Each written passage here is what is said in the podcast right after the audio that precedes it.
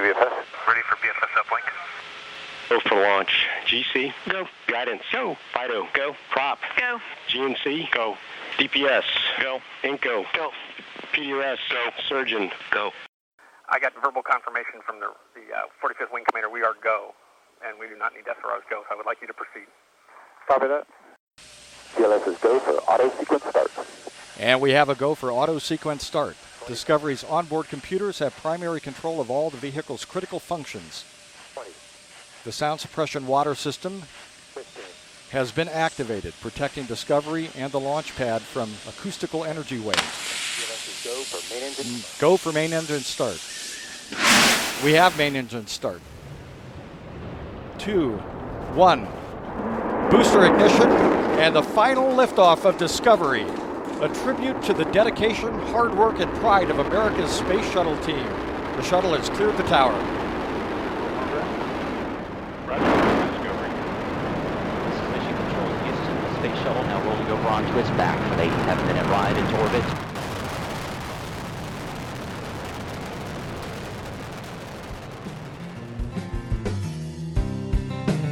Welcome to Peer Spectrum, where we bypass the ordinary and familiar to explore the unsettled edges of medicine, where we tackle real problems in depth, where we mine the knowledge and experience spectrum of your peers through long form conversations, not sound bites. Take us with you anytime, anywhere, and get ready to make your downtime count. Get ready for Peer Spectrum with Keith Mankin and Colin Miller. All right, welcome back. The opening you just heard was actual footage of STS 133, the final launch of the Space Shuttle Discovery, and the second to last launch of the U.S. Space Shuttle program. One of the astronauts aboard that day was Dr. Michael Barratt, a career astronaut, a physician by training, and today's guest on the podcast. I can't even begin to tell you how excited we were to do this interview. NASA gets literally thousands of requests every year for astronaut interviews and speaking engagements. Obviously, they can only accept so many of these. But thanks to the growing popularity of our podcast, and to all of you out there listening, we're now getting more opportunities like this to speak with some really unique and incredible people. Just put yourself in our shoes for a minute. Michael Barratt is someone who's been to space twice, lived on the International Space Station for 200 days. He's conducted two spacewalks. He's one of the world's experts in space and aviation medicine. And we got to sit down with him for over an hour and really ask him anything we wanted. It was a rare and unforgettable privilege, and we just want to thank all of you out there for helping make it possible. I think you're going to really enjoy this one. So, with that said, let's get started. Mike, welcome to the show. We're just uh, super thrilled to have you today. Well, thanks so much. Really glad to be here with you guys. So, Mike, you've got an interesting background. Obviously, you're a physician like many of our listeners, but at some point, and I'm not sure when, but I'm hoping you can tell us, maybe during residency, maybe afterwards in your practice, you decided you're going to send your CV over to NASA and see what they say. So, we're just curious, how did you how did you get onto the path of being an astronaut? You know, I think one of the things that characterizes astronauts is that they had a lot of really broad interests, and that probably goes for a lot of people in the space program anyway. But uh, you know, at one time I wanted to be an astronomer, and I was building telescopes, and uh, for a long time I only wanted to be a marine biologist, and uh, ended up going to medical school. I had actually gone to aviation ground school in high school, and kind of the further I got along, you know, you're looking for a place to put all those interests together into one spot and uh, just kind of evolving interests. It just uh, dawned on me that the space program could do all of that. And so I started gaining this interest in uh, space medicine and environmental medicine during medical school in Chicago. And uh, eventually learned of an aerospace medicine residency. And I just thought, how cool would it be to, to be able to fly airplanes and and uh, take care of people in unusual environments. And so the, the rest after that, as I say, is, is history. So after that, did you end up going directly to NASA? Did you were you in practice for a while? Were you working for the airlines? I mean, what were you doing? So I completed internal medicine at uh, Northwestern University in Chicago, and uh, by that time, I pretty much had my sights on doing a second residency in aerospace medicine. And the one that I did was at uh, Wright State University in Dayton, Ohio. Now that is in close proximity to Wright Patterson Air Force Base, and it also had uh, support by uh, NASA and, uh, of course, by Wright State University. And um, you know, from there, you you're learning high performance aviation, like military jets, as well as commercial and federal aviation and and space. And uh, as I went along, I realized that really my passion was space flight, and uh, you know, it was one of those things you kind of set a bar really high and you don't think you could ever jump over it. But the closer you get, the more you find that there's just normal people who have kind of the same passion you do. So I uh, made a couple of trips down to Johnson Space Center and I, I finished my master's thesis as quick as I could and threw in an application and came down to uh, Houston in 1991 and basically never left. So we've all seen that movie, The Right Stuff, you know, Tom Wolfe book, uh, you know, and the training they went through. How re- obviously that was back for the Mercury program, but how realistic is that? I mean, what's involved with actually the selection process first of all, and then the training? Well, to be clear, I actually went down as a NASA flight surgeon, and I spent nine years down at the Johnson Space Center as sort of a doctor for the astronauts. And so it's kind of an interesting thing to get a, a perspective on uh, astronaut selection, training, care, and feeding from from that end. And so I had a pretty good idea of what I was getting into. You know, when the uh, the early astronauts were training, there was a lot we just didn't know about space flight, and they were building rockets for the first time, and those guys were no kidding pioneers. And you had to prepare people for things that you didn't entirely understand. So you really had to prepare uh, to the utmost as far as physical endurance and whatnot. So we've changed quite a bit in that. We understand our machines quite a bit better, not 100%, but better and uh, we've got def- definitely a much better understanding of what it's like to work in weightlessness. So the selection has changed accordingly. Uh, but it's interesting when you talk to some of the older guys who are my heroes, by the way. They they look at our selection and say, "Wow, I don't think I can get through that," uh, because now, you know, we're we're not looking so much for ultra fitness as health. We we want somebody to have a long time astronaut career, so you know, 20 years or so. And uh, you know, to be an astronaut nowadays, working on the space station, you're going to fly six-month missions, which is very different than those short uh, Apollo missions. Mm-hmm. And we're international. The station is bilingual, so everybody has to speak Russian. And uh, we're really looking for field science experience and the kinds of experience that would set you up to live in a small place with a small number of people for six months.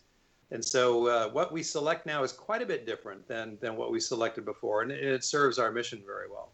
So you've really gone from a lot of test pilots, which was the original uh, cohort coming in, and now you have scientists, geologists, physicians like yourself. Um, still interested though about that selection process. I mean, it's it's a lot to ask out of somebody to be up there for six months, and I'm not sure everybody could do it, right? And you're looking for the right kind of person, someone who's going to get along with the others up there, someone who's going to be pretty cool and thoughtful under stress. How does that part work? I mean, how do you make sure that you're getting the right kind of person to, and not someone who's going to, well, lose it up there?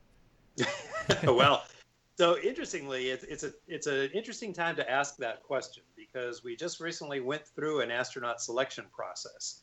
And as you say, not too many people would necessarily want to do that. However, when we opened the selection, 18,354 people who did want to do that responded. And so we had to sift through that number of applications. Now, a huge amount of selection is done by the, the current astronauts themselves. So uh, we were incredibly involved in that. Now, our uh, HR guys actually limited that to about 12,000 applications, and I was actually in charge of the team that looked at all the biomedical science people, which, by the way, was about 2,400. Wow. So of those, uh, probably half were, were medical doctors, and the other half were a smattering of life sciences uh, uh, virologists, microbiologists, and, and whatnot. And, and so um, you're looking at a bunch of people who are highly motivated, highly trained, and you're trying to winnow that down to those that you could lock yourself in your laboratory with for six months and, and get along and work and, and agree on everything. Uh, when you get down to the final couple of hundred, you really have a notion that, that almost all of them could do that job. And that's where it starts getting very very painful because you really want to pick them all. They're they're just remarkable people. But some of the things that we look for like i say uh, you know we, we look for a certain professional expertise and certainly uh, for the medical folks i'd like to know that they could practice medicine but they could do it in unusual places uh, as much as possible. And the same with the scientists. We'd like to know that they had field experience in remote austere places out of the normal person's comfort zone if you will. And cultural experiences help us quite a bit. To know someone can operate either in another language or in another culture where you, you have another language between you and what you need, where people think differently. And that's really what we use to distill that group of finalists. and we will invite down a little over 100 of those. So we'll get to know them very well over a, a period of about a week of fairly intensive questioning, psychological evaluation, physical evaluation. And uh, in this recent round, we winnowed that down then to about 50 something, and then we invited them down for another week of, of more of the same. Now, you know, I can tell you that after 50 something years of human spaceflight, we've, we've gotten pretty good at identifying the characteristics that, that help someone succeed. And uh, I think we did an extremely good job with the 12 souls that we picked out of those 18,000 plus. Um, you know, I'm, I'm pretty sure that there's probably another 100 that would have been great as well, but we're really happy with the group we got. So, how many classes do you have? I mean, is there a class of 12 every year? Is it every few years? How often? no. So it, it varies with the program. Uh, I was chosen in the year 2000, and before that, it was it was about every two years. There was a 98 and a 96 class. Uh, it was 2004 before we chose another class. And you you think about the programs and the events that happen; those really influence how we choose. In 2003, we lost one of our space shuttles, Columbia, and it was very unclear how long it would be before we could actually fly again and pick up the assembly of the International Space Station. But by that time, there were a lot of shuttle folks who were close to their retirement, and we knew that we needed new blood. So at a time when we weren't actually flying, we chose another class in 2004, and that that served us well. And uh, we chose another class in 2009, and then 2013, and then uh, just last year. So it, it really depends on the outlook and, and how vigorous our flight schedule is. So, not everybody's going to get to go to space, right? I mean, there's only so many slots. Some people are alternates in case someone gets sick or injured. Um, does everyone ultimately get a shot, or what? What percentage actually make it to the point where they get to to ride the rocket, go into space? It's actually nowadays extremely rare that someone does not fly. We we choose people and we make an investment in them, which by the way is mental, physical, and monetary. It's very expensive to train an astronaut, and we don't do that lightly. So we we choose enough, not a surplus, not a huge surplus, because it is so expensive and intensive to train, and uh, that is our hope that everybody will fly and that really works for us. You know, when we choose someone, we commit, and we're going to work really, really hard to get them to flight readiness. And the more people we have with uh, flight experience, the the more helping hands we have to to help our whole uh, human spaceflight effort. So we really want to distribute that experience around. So before we get off into space, and we're pretty excited about it, just to understand a flight surgeon. We've had a flight surgeon on, but um, he was from the Air Force, and I'm assuming a lot of your duties had to do with assessing flight readiness, right? Uh, you know, the health. of- Absolutely. so that was your job basically for the um, nine years before you were selected. Um, was research part of that? I mean, what were you doing before 2000? So, as a flight surgeon, you you actually traverse a lot of worlds. And by the way, we have a fleet of um, supersonic training jets that our astronauts use for for uh, flight readiness training. And so, as a flight surgeon, you sort of live in two of those worlds, very similar to an Air Force flight doc who's got a squadron of uh, of high performance jets. You know, our our astronaut pilots fly those as well as spacecraft. So uh, it, it really helps us as as flight surgeons. We fly with those crew members yeah, typically in their back seat. And you know, for a while, your life is in their hands, and and for a lot of the while, their career is in your hands as a flight doc, and that's a very sacred relationship that we develop. Uh, and you know, we we try not to fear each other the best we can and help each other the best we can. Um, but uh, you know, you, you dabble in uh, in different uh, things as well. So some of the flight surgeons actually do research, and it's mostly based on the operational medical data that we get. What happens to astronauts in space, and what do we do to make that better the best we can? So instead of the pure science, it's very applied. It's it's looking at the bone and the muscle loss and how deconditioned we are when we get back, and and medically how do we best care for people. So you know, an astronaut's uh, physician is at the cutting edge of those observations and, and really can help guide a lot of that research. We also interface uh, as flight docs with the research community, uh, looking at the pure science that, that we do. And that's also a very interesting but extremely vital relationship that the flight docs have. And uh, in, in my case, you know, we were just starting to work with our Russian colleagues during the early shuttle Mir program, where we started flying cosmonauts on the shuttle and U.S. astronauts on the Mir station. And uh, that is really what led us to the path of the International Space Station that we have now. So, added to the operational medical support and the research, we've had a very large um, input of cultural, cross cultural understanding. And uh, that's been a really interesting part of the flight doc's uh, duties nowadays.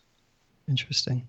So, Michael, um, again, before we get up to space, are there certain aspects of medicine that you learn in preparation for these missions that, say, the typical land based internal medicine doctor or even another flight surgeon wouldn't learn? Well, sure. Um, first of all, we have a variety of specialties in our flight docs. Everybody is boarded in aerospace medicine, but you typically have another clinical specialty first. I was internal medicine, and I did that deliberately to learn pathophysiology well. Uh, most mm-hmm. of our flight docs actually have emergency medicine backgrounds, which serves them very well in the field when we're doing launch and landing support. Sure. Uh, but but we've had quite a diversity. We've got some family practice folks, and, and our, our big chief when I uh, first came here was OB-GYN and aerospace. Uh, and he's probably the world expert on, on female issues in, in human spaceflight. And, and so uh, that diversity makes us stronger. Uh, but everybody has the common knowledge base of aerospace medicine and what we've learned over the years of what happens to people, what's needed uh, for astronauts to protect them from the acceleration loads and the weightless environment, and then uh, repatriating back to Earth, which is quite a formidable task after a long time in weightlessness. So those are the basic things that, that a flight surgeon must know uh, to care for a crew, to prep them for flight, and to take care of them in flight. Mm-hmm. All right, it's time to jump into space here, Mike. And uh, when I'm looking at your background, it's interesting. I think you actually went up on the Soyuz first and then on the shuttle. Is that correct? That is correct. So you've done them both. Um, let's look at that first time when you were going up. I mean, first of all, because we talk about medical stuff here, what is the final physical that you have to go through? What are the what is the other flight surgeon looking at? What are they trying to screen you for, and what what do you pass with? I mean, to be ready to actually go up. Well, it's a great question. We have a sequence of exams. There's an annual exam, which is pretty thorough, and then there are certain tests that are done uh, with relation to your launch day. And so, launch for us is L and L minus six months, means six months before you launch, you will have certain studies. And it's a pretty complicated matrix, but some of those include uh, uh, dual X-ray absorptiometry, looking at bone density. Mm-hmm. Everybody will have a baseline before they fly, so we see how much bone they lose. There'll be uh, strength testing, typically isokinetic strength testing and endurance testing. Uh, there'll be various other aspects of fitness evaluation, including aerobic capacity. We'll measure a VO2 max on everybody so that we can track that in flight and see how much they gain or lose. Uh, and then uh, besides fitness, we're just looking at medical screening tests. So your, your basic SMAC 20, and we'll do imagery of some of the areas that we're a little bit concerned about with regard to background issues. So for uh, for women, you're looking for gynae cysts. For men, you're looking at the appendix. You're looking at um, typically neck vessels as well. And a new era for us is because we've discovered this new weightlessness induced change in our neuroophthalmic system. Everybody gets 3T MRI nowadays to hmm. image the neuroophthalmic tract, looking at dimensions that we know change in flight with the optic nerve and, and the globe itself. And so all of those things happen at their specific intervals before flight. And the final really big clearance physical happens at about 45 days before flight. And along with those exams that you get to clear you healthy enough for spaceflight, uh, there's also science experiments that you may be participating in as a human subject. And so you'll get your last, what we call baseline data collection during that point. Uh, but then you'll also meet with a flight surgeon about three days before you fly, get a very cursory exam, make sure nothing has changed, and uh, and then you're off to the races. So that last one, would a cold be okay, but a flu not? I mean, what are they? What, what would they let you go up with? Well, any infectious disease, you don't want to get anywhere near a rocket. So we actually quarantine our crew members for about two weeks before they fly. Wow. So hmm. it, it's an interesting question. We found out in the Apollo era that uh, you really need to control for infectious disease before you fly. Uh, and it's actually been a fairly rigorous and, for the most part, successful program so that everybody who actually comes in contact with the crew also has to be examined and uh, cleared by a physician. And so we and we keep that quarantine pretty strict. Now it, it hasn't been foolproof. One of the visiting shuttles on my mission actually inadvertently brought us a respiratory virus that would have been a minor cold on the ground. But let me tell you, it's is quite formidable to be congested in zero gravity. Mm. there's no gravity assisted drainage, and uh, there's nowhere to go. Yeah, So, uh, yeah, we were talking about that. The the things we take for granted, like uh, clearing your throat or throwing up or or uh, blowing your nose. That's much harder up in space, isn't it? Well, some things are harder, some things are easier. Um, you know, we when uh, we had our little respiratory epidemic going on up there, uh, there's no gravity except what you induce artificially, and you can actually swing an arc in a bag, for instance, and make give it a little bit of artificial gravity for an arc of maybe 120 degrees, and you know that that keeps the screws in the bottom of the bag long enough for you to pick one out and then close the bag before they all fly out you. Uh, and so imagine if you're congested. Uh, I found a way to uh, rapidly approach a handrail with my arms out and slingshot around that that handrail, uh, which gave me a bit of a moment arm between the contact point of my hands on the rail and my head, and just that little bit actually helped quite a bit. So you know you, you find ways to to help yourself up there that you know you wouldn't think about until you're up there. Do they That's call that the. Barratt maneuver now, or I sure hope not because it, it was not pretty, No, I Uh, bet not. but it was effective. All right, so take us to the. You're in quarantine, and it's the night before. I mean, you've done a lot of training. You've gone in the vomit comet. You've been in the giant scuba tank. You've done just an unbelievable amount of, of training and preparation for this. But what's going through your mind there? I mean, it's still got to be incredibly exciting too. Well, you know, I got to admit, after all that time, and I, I was not a young puppy. You know, I was 49, and I actually turned 50 during my flight. It was the best birthday ever. But uh, Yeah. you know, by by that time, years of high performance jet training and scuba training, uh, spacewalk training, I, I found myself remarkably calm, much more so than, than I would have thought. Uh, the, the biggest worry I had was, you know, I have a wife and five children, and uh, you know, how are they going to do during all of this nonsense? Um, but but in general, I, I think I remember feeling very ready. I had an incredibly good commander, Gennady Padalka. Uh, we were, of course, in Russia, in Kazakhstan, actually, at the compound there, and, and I knew everybody in the medical community who was working with us. I, they'd been my colleagues for years, and uh, it, it just seemed uh, very natural and, and very right. I slept well uh, that night before launching, and um, uh, we got up, and everything worked out exactly like I had seen before many times after following crews through the launch. Uh, and by that time, you're very task focused. You kind of going through your in your mind what your duties are, what your procedures are, what you have to monitor, and that's that's really where most of your mental energy is by that time. So during the takeoff and then um, uh, the, the attachment to the space station, I mean, how much of a role do you play in that? Um, is there, is there any navigation component from your standpoint? Is it the your crew members doing that? Well, it's always uh, spaceship dependent, and this was the Soyuz, and at the time we were doing a two-day chase. So from the time we launched to the time we docked was nearly 48 hours, and I actually flew as a, uh flight engineer, a left seater as we call it. It was kind of like a co-pilot. So I was very fortunate. I got to train on all the manual modes of the Soyuz, and I, I actually was was fully qualified to fly that thing manually. And it's a um, for the most part an automated docking and rendezvous system that's uh, radar guided and it, it works great except when it doesn't work and for us it didn't work uh, we had a glitch about 150 meters out or so and we had to bring it in manually which Gennady absolutely loved because every pilot wants to fly manually uh, and the Soyuz is just a tremendous spaceship to fly it's, it's actually quite easy to fly to be very honest um, so uh, we brought it in manually. He had the, the stick duties, and I had antennas and docking system to, to manage. Um, and it, it just worked absolutely as planned. I mean, it was like being in the simulator when the instructor fails one thing and everything else works. So it was a little bit of an exciting entry, but uh, an arrival. But uh, man, it was just great.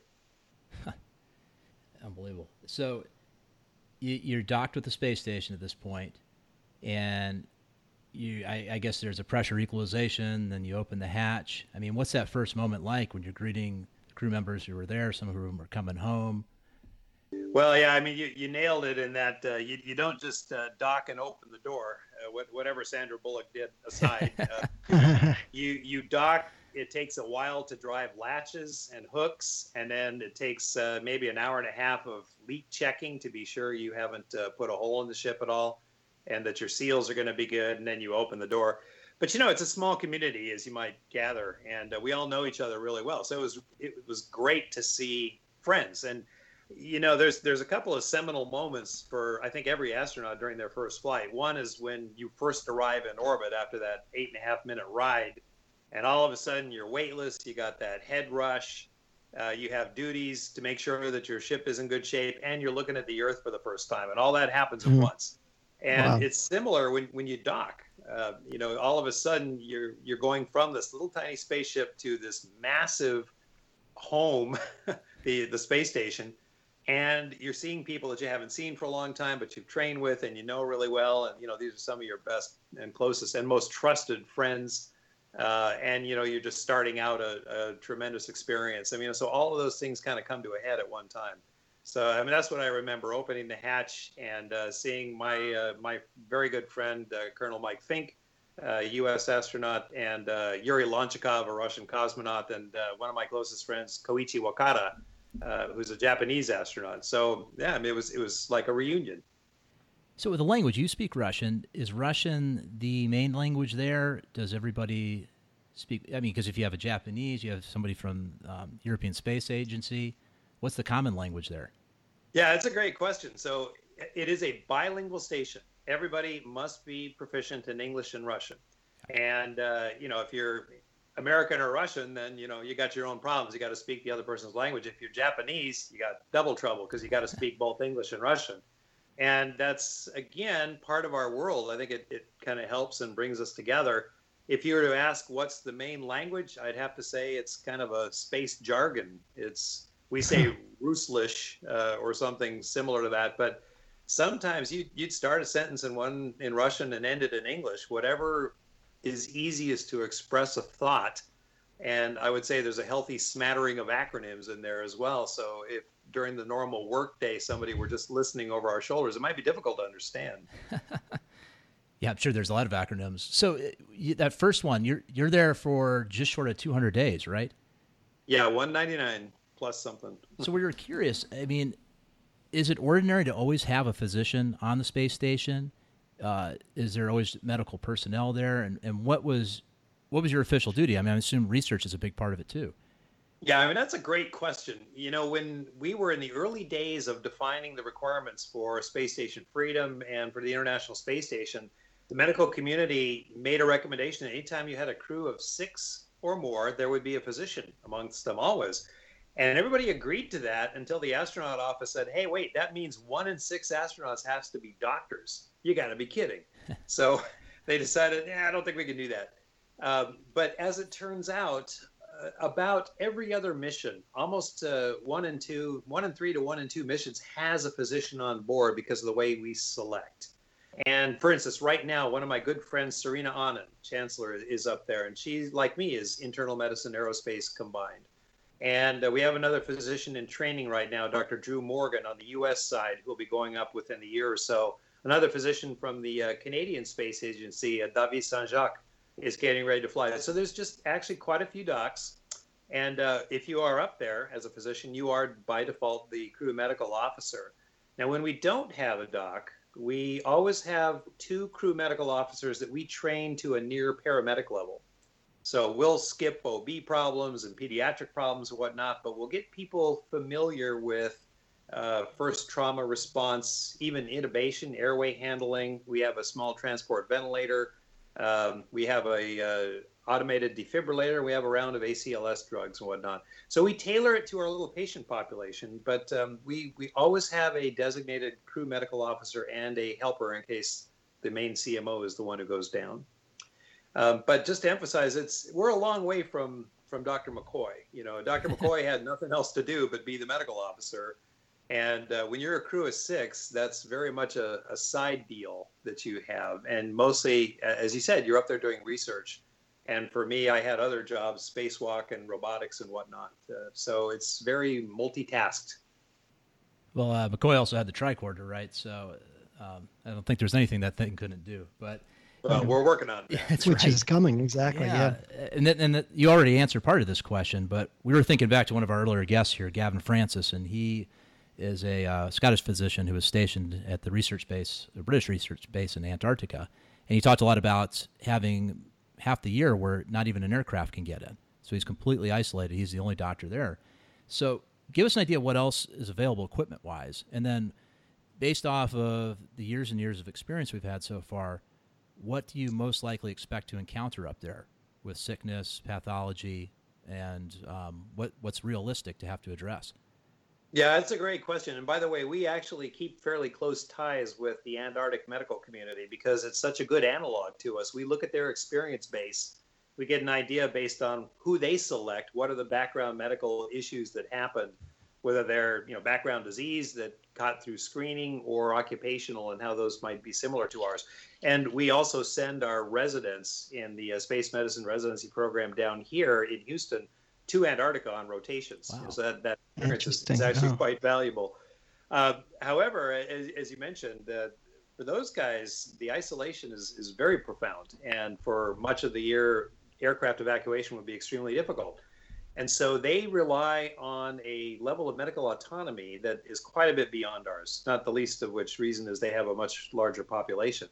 Now, for us, we're a rocket right away, uh, and we're actually not that far. People think of outer space as very distant, but you know we're only about 240 nautical miles above the Earth.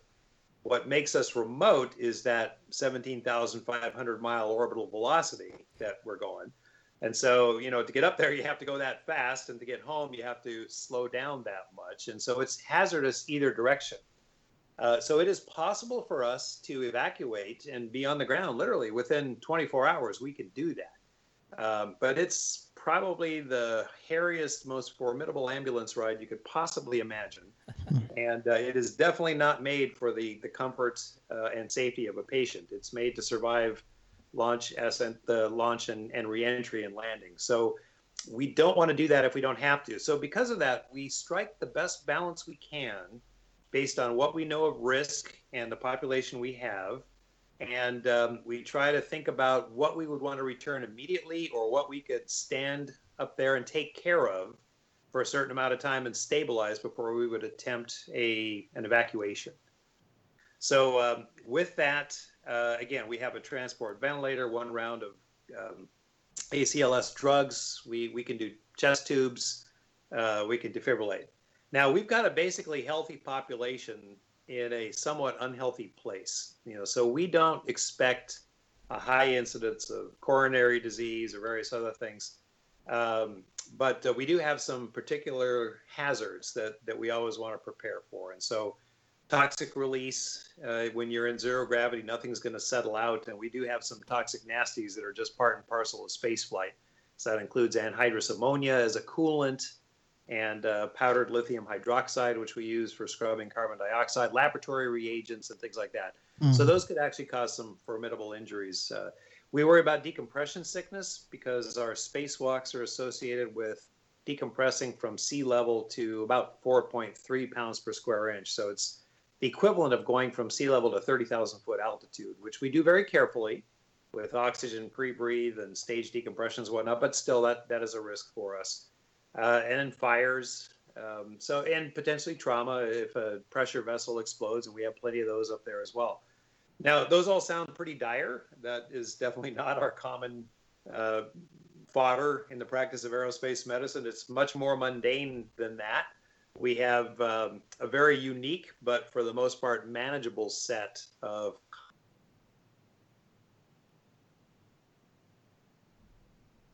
sickness and adaptation, uh, carbon dioxide, headaches, and uh, various other things. And of course, this vision intracranial pressure entity that, that we've been studying for the last few years. Foreign bodies in the eye are very common, as, as you might imagine. No dust settles out, and you could be flying through the modules, and uh, because your focus is never 18 inches in front of you, things fly into the eye pretty frequently. And Wow. so everybody is taught to do fluorescein stains and uh, removing foreign bodies. So, uh, for instance, those are the kinds of things that we see. Sleep disorders, uh, you know, that's space medicine right there. But as yet, I mean, I think one of the Apollo astronauts had uh, arrhythmia, and I think there's been some gastrointestinal things, but that's about it right, so far, right? Well, yeah. I mean, we've definitely had a few things, um, but most of them come from that subset I told you, and and uh, we indeed have seen some arrhythmias. But uh, the most comprehensive study, which is a, a study in press that uh, Ben Levine is the the PI on, should be out in the next uh, few months. But did a very comprehensive study, and uh, you you basically see dys- dysrhythmias in the similar incidence to a ground population. There's really nothing scary there, and um, the same is true of, of a lot of the big changes that happen. They seem to be much more adaptive than pathological, and uh, people perform and do pretty well. And uh, once they readapt after the return to Earth, they do pretty well. So um, most of the problems we see have been very manageable, and some of the things that used to scare us no longer scare us because we found out that they're just primarily adaptive. All right, definitely want to talk about the EVAs. I mean, this is just incredible. You've done two of them, right? Yeah, which is uh, low compared to a lot of the guys in my office. Well, tell us about this because to me, this is as close as you can get to being in space. I mean, the, yeah. being on the ISS isn't good enough. I mean, this is just amazing. And you said that you're pressurized at about 30,000 feet. Is that in the ISS or in the um, the spacesuit? Well, in the spacesuit. Now, uh, uh, disclaimer here: my EVAs were actually in a Russian spacesuit. Uh, I flew at a kind of a unique time when we transitioned from three to six crew members, and because of the distribution of duties, I was mostly a Russian cosmonaut for the first six weeks or so. So I did a lot of work on the Russian side, and um, Gennady and I were fortunate enough to be the first to take out the new generation Russian spacesuit, which was the uh, Orlan MK at the time.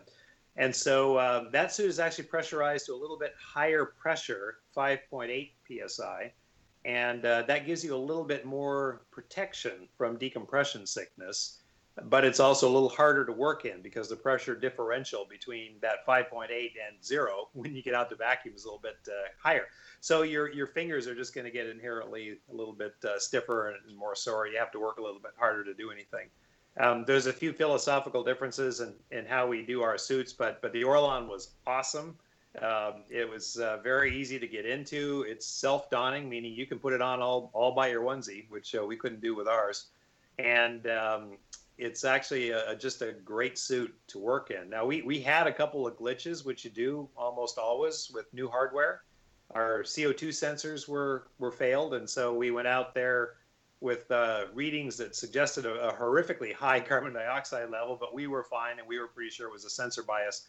Um, but because of that, I had to have closed channel communication with the medical group uh, pretty much uh, every hour during that first spacewalk, which was kind of fun. I mean, it, it allowed me to, to kind of be a doctor out there even while I was doing EVA and uh, kind of watch each other for carbon dioxide accumulation symptoms and still get our, our cables laid out and our antennas installed and whatnot. Um, uh, but it is interesting, you know, and your, your view from space is always breath, breathtaking, especially that first one. But going out the door when there's nothing between you and, and that view of the Earth, but your very thin helmet in front of you, I mean that that is a singular experience, and and I would say that's kind of the holy grail for most of us that fly in space, getting out the door and and doing a spacewalk and and being on the outside. It is it is this incredible mix of euphoria and terror and determination to get your work done and and uh, caution that you don't screw anything up because everybody's watching.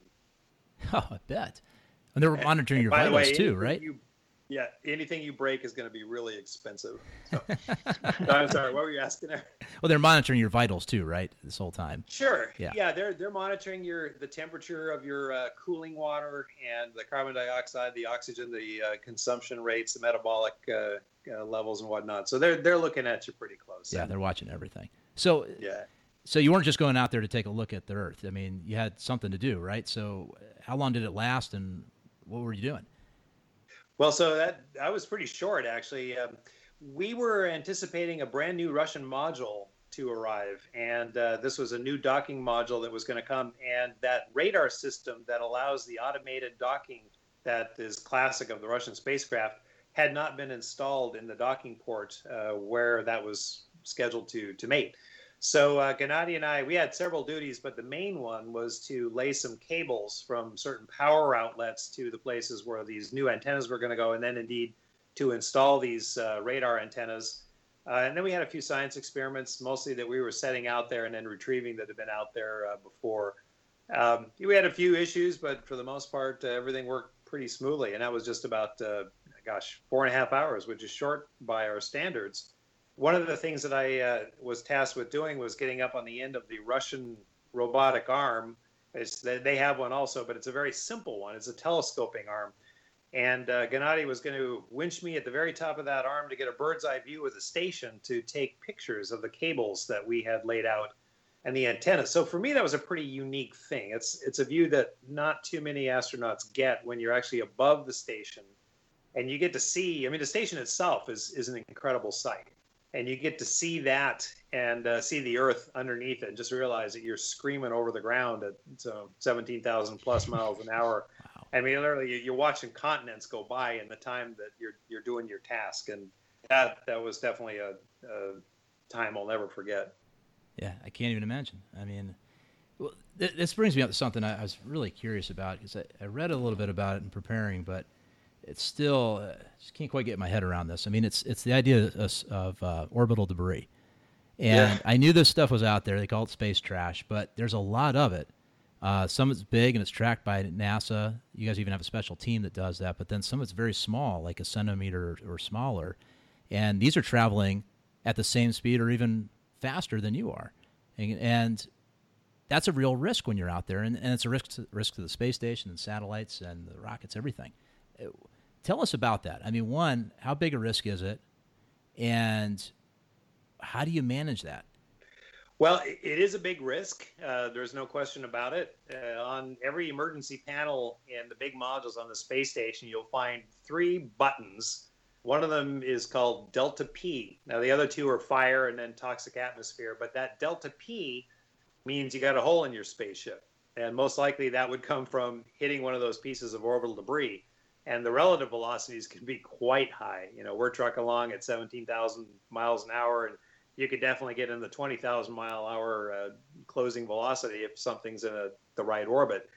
And so we do worry about it. We can't see anything smaller than an inch, and we can't track anything smaller than four inches. And so there's there's a large population of things that are big enough to really hurt us, but small enough that, that we can't see or avoid. Now, when you're in a spacesuit and you're out there, you're a pretty tiny target. We still have this thing we call the big sky concept, which which saves us. You know, it's the risk of being hit by orbital debris when you're out there in your little spacesuit for a few hours is, is still pretty small. Um, however, as you're trucking around the station, you, you see, especially the older elements, have been hit by smaller things, and they're peppered with little craters. Huh. And so that that makes you think, uh, no question about it.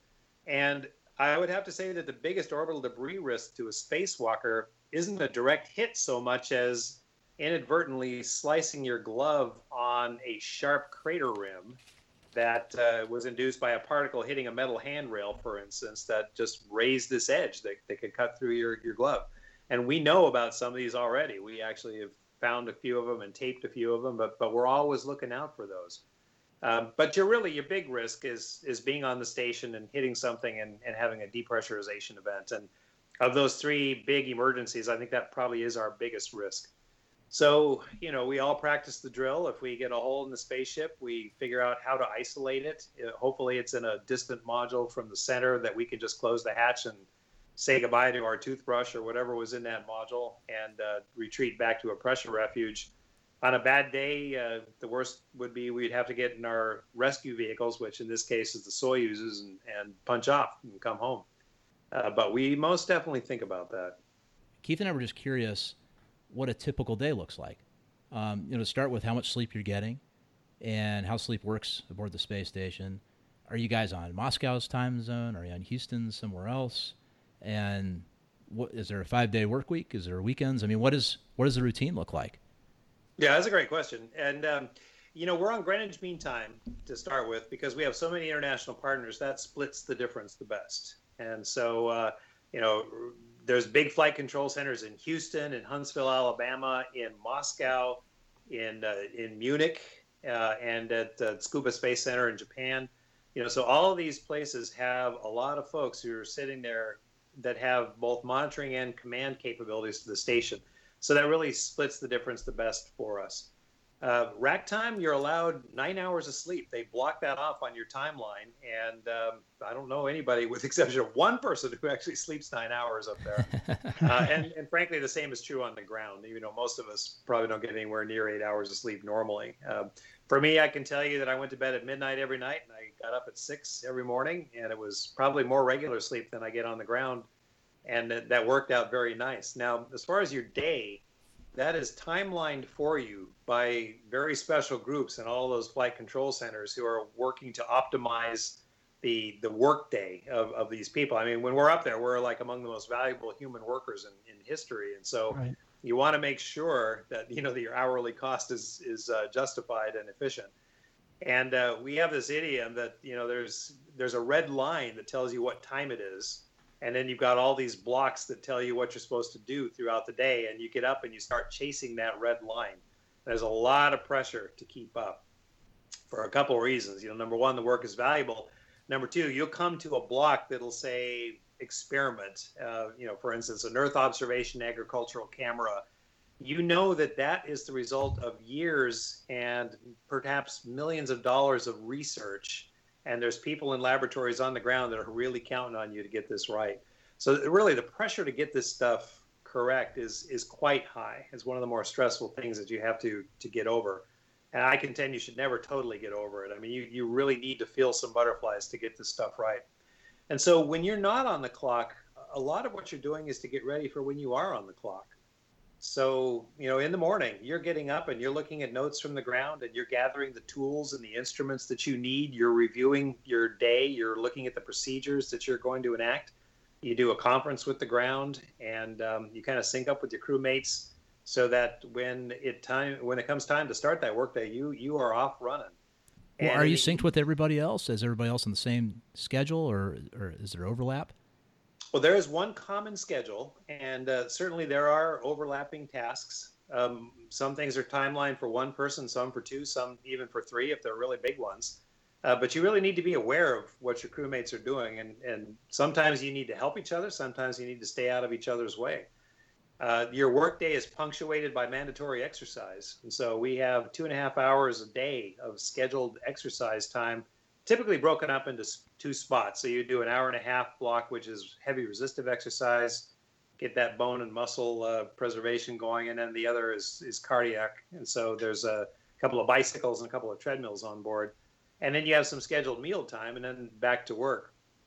And uh, the end of the workday means the end of those timeline blocks, but it's not really the end of the workday. You're doing cleanup, you're gathering the tools that you used a lot of us will have taken Earth observation photos during the day, so you're downloading those.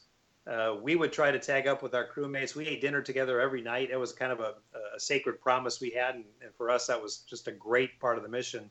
And then everybody went back to work. And uh, you know, again, you're kind of looking at what you did and looking at what you're going to do the next morning. And there, there was not a lot of downtime. So, um, and I'll tell you that I, I actually took a suite of medical experiments that I wanted to do and over that course of six and a half months, I maybe did 20%, and that was it because there just wasn't that much free time. Wow. So you're given some leeway to do your own experiments if it can fit in with the schedule, though. You are. Um, we we have a list of uh, non-mandatory tasks that we can do, and some of those are experiments.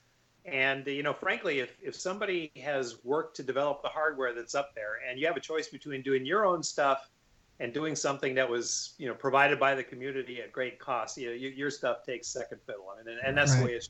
Right. So we waited until we burned down everything out of our job jar, uh, the task list as we call it, uh, and a lot of that was Saturdays. You know, we we do what we called Saturday science, but that was basically doing extra science for the investigators.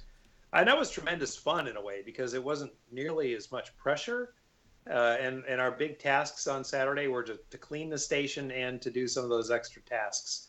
Um, but but you were busy.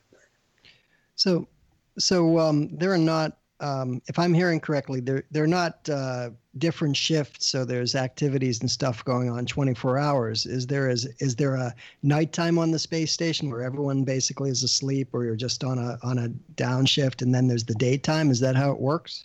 Yeah, that's a great question, and and because we've been debating that uh, quite a bit, we have decided to keep the crew on the same synchronized. Okay. So wake up time is the same. That helps us because it gives us a chance to to really see each other Right. and to uh, tag up with the ground at the same time. Now there are certain extraordinary science campaigns that may cause us to do dual shifts, uh, but Right. we really like not to do that if, if we don't have to. And so, like on a submarine, submarine, you know, we we declare at night and we turn off the lights, and we declare at day and we turn on the lights. Gives you a feeling of power. Right. There you go. Yeah. That's great. Now, are you doing regular physical checkups on your other crew members? Are there met, regular medical checkups on them, blood tests, anything? So there's a quite an overlap between what we do for medical checkups and the, the science that we do that, that actually does some of the uh, the medical monitoring for us as well. We have a very low grade monthly, sometimes bi-monthly medical checkup that the crew medical officer will conduct on on the crewmates. But there's also a weekly conference, a private medical conference between each crew member and their crew surgeon on the ground. So that gives you a chance to check in. They'll they'll be running a checklist. You know, how's sleep, how's back pain, how's countermeasures, how's food, how's diet, uh, how's all this stuff going. And um, depending on how that goes, you may not have to do too much um, from a physical exam standpoint. But they're also privy to the exercise data, the performance data on your countermeasures. That's a pretty good index of, of how people are doing.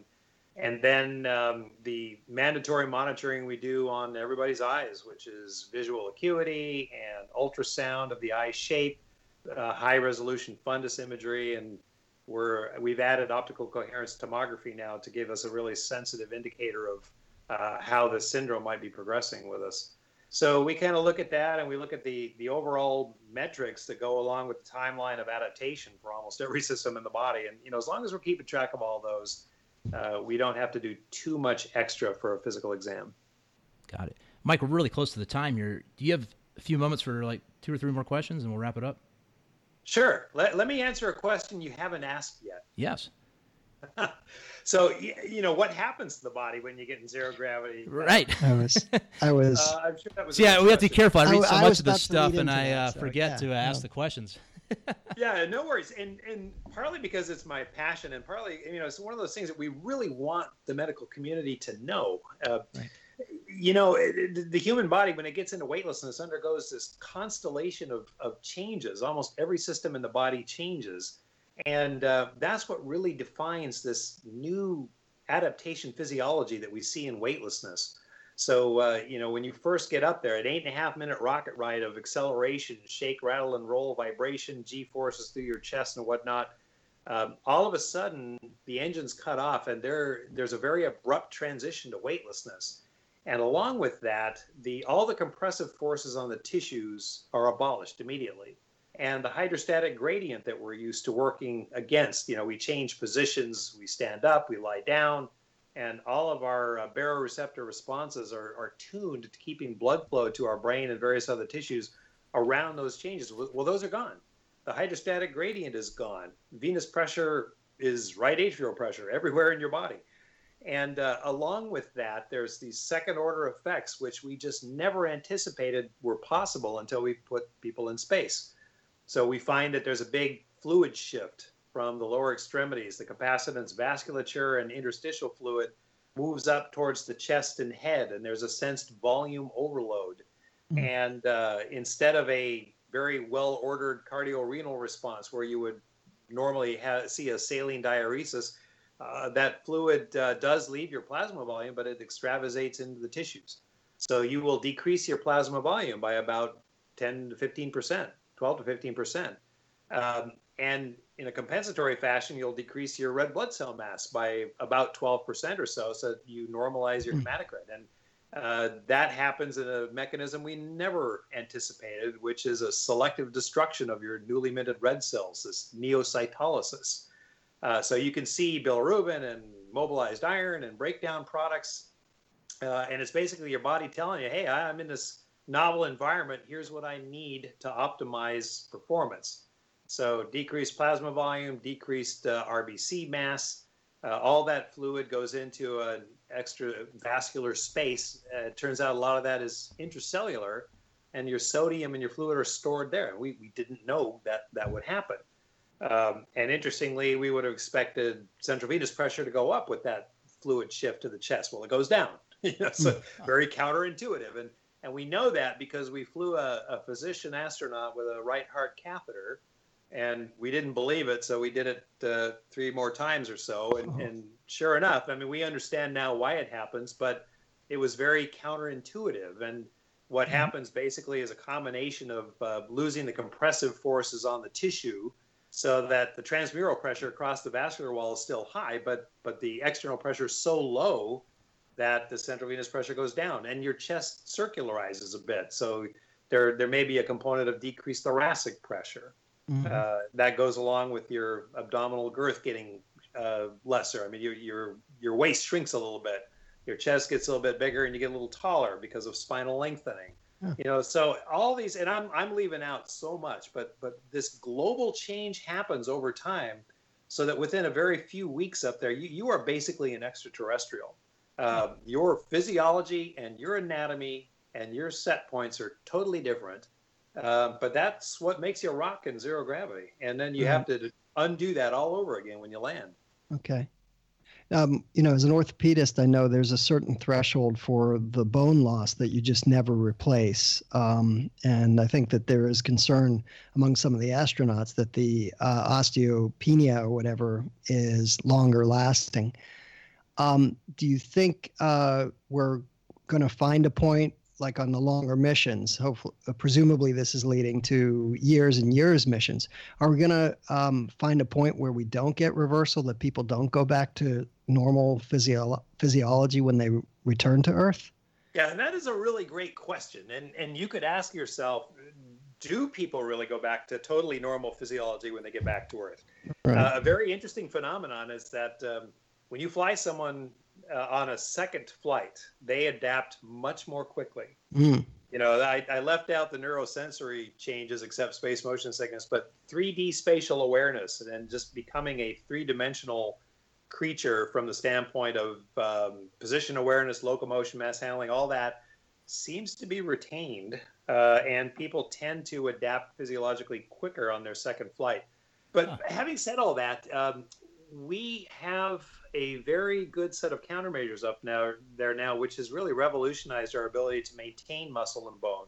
So the, the current set of physical countermeasures, which includes heavy resistive exercise, heavy axial loading, uh, means that we're in a very tiny single digit percentage of bone loss, bone density loss in the postural areas of interest to us over a six month mission. So Mhm. you know, somewhere between one and three percent from the trochanter, the femoral neck, the lumbar spine, the pelvis, the calcaneus, uh, and, and those are fairly acceptable.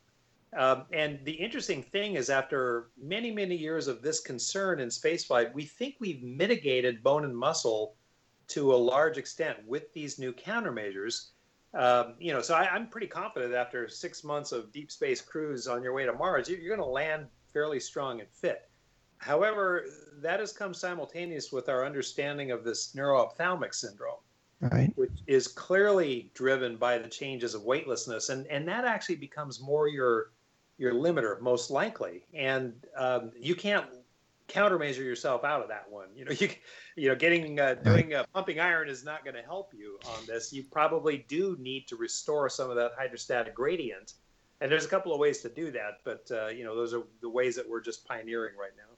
So going back to the whole preparation and the whole screening process, are there there must be things on the 3T MRI uh, that will exclude people from flight uh, in anticipation of these neuroophthalmic problems. Um, have those been uh, categorized properly? I mean, do you know what you're looking for to say, oh no, you're highly at risk for this process happening, or is that still in evolution? Uh, still in evolution, but Okay. boy, you nailed a lot of our discussion. No question about it. Now, you know what we see is pretty unique.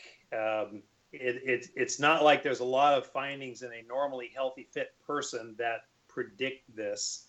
That's not entirely true, but that question really comes into play more for somebody who wants to fly again. Right. Uh, because some of this, some of the changes that we see kind of represent permanent remodeling. I'm, I'm a great case of that. I mean, my, my right eye is likely permanently squished, and my right optic ner- nerve uh, sheath is probably permanently distended. And Mhm. um, you know, this has been going on since the beginning of spaceflight. We're just seeing it now. Right. And so uh, we're in this strange position where we think we're in an acceptable operating band. We know that you know people have been flying for 55 years or so, and the long-term complications that we worry about, like you know long-term vision changes after your spaceflight career or white matter degeneration, uh, all these other things that we're concerned about, those are not hallmarks of, of astronauts who retire or cosmonauts. Hmm. The Russians have a lot of uh, a lot of experience, and you know, so you don't see these later in life. Astronauts still tend to outlive the, the general population hmm. and seem to be fairly functional and seem to retain their cognitive abilities. Although my, my wife might disagree with that, but, uh, but in, in general, those changes aren't a hallmark of of people who've even flown multiple long duration missions so we have that on one side. On the other side, you can't ignore the very critical anatomy that's being affected by right. long periods of weightlessness. So uh, there, there is a lot of discussion, and a huge amount of our research is now focused on this issue. Uh, for the most part, those 3T MRIs we get are pre-flight baselines to track the the, the problem uh, as it materializes, and, and uh, you know to compare with the post-flight. Right. And one other thing is radiation, right, Mike? I mean, the yeah. low Earth orbit of the ISS is still well within the Earth's magnetosphere, so you're offered some protection there. But the farther we get away from the Earth, the less protection we have. So, a long duration, six month flight, you could be exposed to significant cosmic radiation, right? Well, that for sure, uh, and you're absolutely right that we are still under the the, uh, the uh, magnetic fields. But just to put it in context, you know the uh, recommended radiation exposure for a terrestrial population is still about one millisievert a year, and we get a half a millisievert per day on a normal mission. So you know we are way above a terrestrial exposure, and so we we might end up getting. You know, I'm I'm still kind of in the REM mode, but uh, um, maybe 10 to 14 REMs in a six month mission or uh, centisieverts, uh, if you if you like those units. So that that's a pretty significant percentage uh, of our annual dose. And you know, so even a, a Department of Energy or a, a, Department of Defense nuclear worker never gets much more than a tiny fraction of one percent of their already increased limit. I mean, we're we're way up there comparatively. Uh, so we do worry about the risk of excess cancer, even with our low Earth orbit missions, and that sometimes can limit uh, certain people, especially younger females and in the childbearing years. So once we get out of the um, magnetic fields, then we're in just a whole different ball game where that dose is multiplied by three uh, from from a standard uh, daily dose standpoint. So you might be getting 1.5 millisieverts or more, unless there's a solar flare, and you might get quite a bit more. Hmm. You know, so it is absolutely a potentially hostile radiation environment. But but a couple of things, we don't really have a good understanding of how those radiation exposures map to actual cancer risk. We have a model, we have several models, um, and uh, there's quite a bit of dispersion there. There's no question about that. Uh, but the other thing is that uh, we now have another entity that makes us want to minimize the time in zero gravity, which is this neuro-ophthalmic syndrome. And and you could almost say that if if you're flying so slow you're worried about radiation you're probably flying too long in weightlessness to to ensure um, you're not going to get this neuro-ophthalmic syndrome. So what it tells us right. is we sure like to fly faster. So we we now have new incentives to develop advanced propulsion um, hmm. you know like i say i you know i, I used to uh, be a program manager i used to run the human research program for the agency and the the irony was i, I was just about to look the program managers in the eye and say, look, we've solved bone and muscle. You, you can land on Mars, you'll be healthy and fit. Um, however, I got this other problem. so, uh, you know, I, I, think that flying fast should, should not be out of the pocket. And um, so we're working pretty hard on advanced propulsion techniques to try to get us out of deep space uh, weightless cruises as quickly as we can.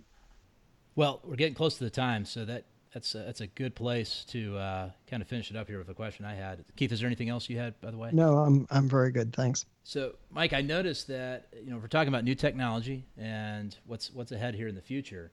Um, there was a space tourist up there when you were doing your uh, six months on the station, right? Two of them. Two of them. So. Yeah. You know, the only chances you know Keith and I have, I think, at this point is is maybe one day going up as tourists ourselves. Give us an idea of how that how that worked when you were there, and your best prediction, you know, is that a possibility in the next 20 years? And um, what are we going to do? You know, we, we still have to somehow replace the, the shuttle program. You know, what's coming up ahead? How does SpaceX and these other companies play play a role in that? What are your thoughts? Yeah, well, that's a great question. So uh, I launched with Charles Simonyi, who uh, was uh, one of the early Microsoft pioneers and uh, made his fortune developing the Microsoft Office suite of uh, applications. Um, brilliant guy. He's a PhD computer scientist. He also was a type-rated jet pilot and was on his second space flight, uh, which is very interesting. So he paid an awful lot of money to do what I was actually getting paid for, but because he was really passionate about space and really remarkable guy to fly with. Uh, is actually a very good friend of mine. We've remained friends since then. And uh, I landed with Guy Laliberté, uh, also very wealthy, but an artist. He founded Cirque du Soleil in hmm. Canada. So, uh, unlike the previous, I believe, six spaceflight tourists who'd actually made orbital flights, this was the first non tech person. This guy, basically an artist, a very right brained individual uh, who started as a street performer, a clown, a fire eater, uh, and he saw things really differently than the rest of us. Uh, and because of that, he was able to communicate with people in a way that we couldn't. I mean, it was fascinating to fly with both of these guys and, and realize that you know that, that, the future is pretty bright because we can do this. You know, the the fact that um, really interesting, creative personalities are going to be able to do this, I think, was was kind of exemplified before us and you know, me in particular, being able to fly with these guys. So for for me, that was one of the greatest parts of, my first spaceflight experience. Now you were saying, could we be doing this in 20 years? I'd say you'll be doing this probably in two or three years. Um, you know, we we have a chicken and egg thing going on. That we would like to have other low Earth orbit stations, but you need a vehicle to get there. Uh, so there are people who would like to build vehicles, but we're the only market right now, which is the International Space Station. Mm-hmm. If there was another station up there, I guarantee you there'd be more incentive for these guys to build new vehicles. So NASA has inserted itself in that equation by uh, basically contracting with two commercial entities to build vehicles that will take crews to low Earth orbit. Uh, it will help us because it'll give us another way besides the Soyuz to get crews up and down. And by the way, that's the SpaceX Dragon and the Boeing Starliner.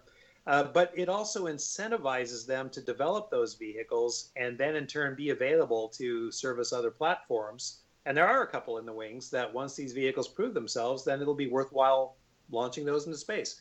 And of course, these can do free flights as well. So if SpaceX wanted to deliver a NASA crew on one launch and then just fly three tourists on the next launch to spend a week on, on the Dragon capsule, God bless them. You know, and the more human spaceflight, the better.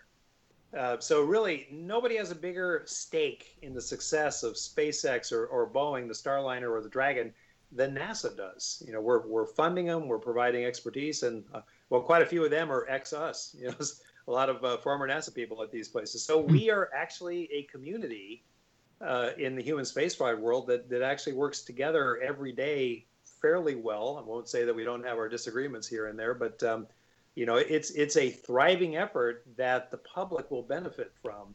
And these commercial opportunities whether they're tourist flights or say a university wants to do science well that'll be within their grasp soon. They won't be dependent on a government agency. Amazing. Absolutely amazing. well mike as we wrap it up here um, tell our listeners here you know, there's so much out there. I mean you can get lost in youtube like i did yesterday looking at videos of the, the, the space station. But there, where would you point people to learn more about what we talked about today, especially the medical aspects of space and the research you're particularly interested in, involved in at NASA? So, you know, again, to me, uh, the, the human in space is my passion. So, the, the places that I like to visit, the NASA Human Research Program, HRP, the Human Research Program has a website, which is fabulous. And uh, along with outlining all of the medical issues we have in, in spaceflight, there are peer reviewed evidence books which are extremely well referenced and, and they're very good resources for anybody who wants to learn more. Or if somebody is kind of interested in the medical specialty and would like to know how that intersects with spaceflight, for instance, cardiology, that's the place where you can find it. Uh, there is uh, certainly a couple of uh, textbooks out there. Uh, my textbook, Principles of Clinical Medicine for Spaceflight. Do not buy the first edition. The second edition should be out uh, most likely in December of this year. I don't make a dime off of it, so I can shamelessly promote it. But uh, that basically uh, gets all of our, our local experts here, the, those that practice space medicine, and, and gets their standard of care written down. There's another uh, great space uh, medicine textbook uh, by Nicogossian and uh, JD Polk up at our NASA headquarters that's out there. And don't um, overlook the international community. The Euro- European Space Agency has some great publications and also a great website out there and uh, they, uh, you know, like like everything else that we do, uh, they think about things a little bit differently than we do, uh, and it's very useful and valuable to kind of look at uh, what their research is showing them and how they interpret the findings. Well, we'll get links to all of those up on the website in the show notes for everybody to look at more. And Mike, thank you so much for taking out some time with us today. We've been really excited about doing this, and you didn't disappoint. This is uh, just a really cool conversation. Thanks so much. Well, my absolute pleasure. Um, and let's see, you've got well, so I'm not going to send anything unless you ask me for anything that you can't find. But I'm, I'm more than happy to send you stuff. But otherwise, it's uh, been really great to spend some time with you guys. Thanks, Mike, and everybody. That's Thanks. Dr. Michael Barratt, NASA astronaut and physician. And uh, like we said, we'll have more of this up online and wherever, whenever you listen to this. Take care. We'll see you here next time. Thanks for joining us on Peer Spectrum. Please support the show by writing a review on iTunes and join the conversation at peerspectrum.com. Keep up with the latest episodes and share your ideas with us on Twitter, Facebook, or email at peerspectrum.com.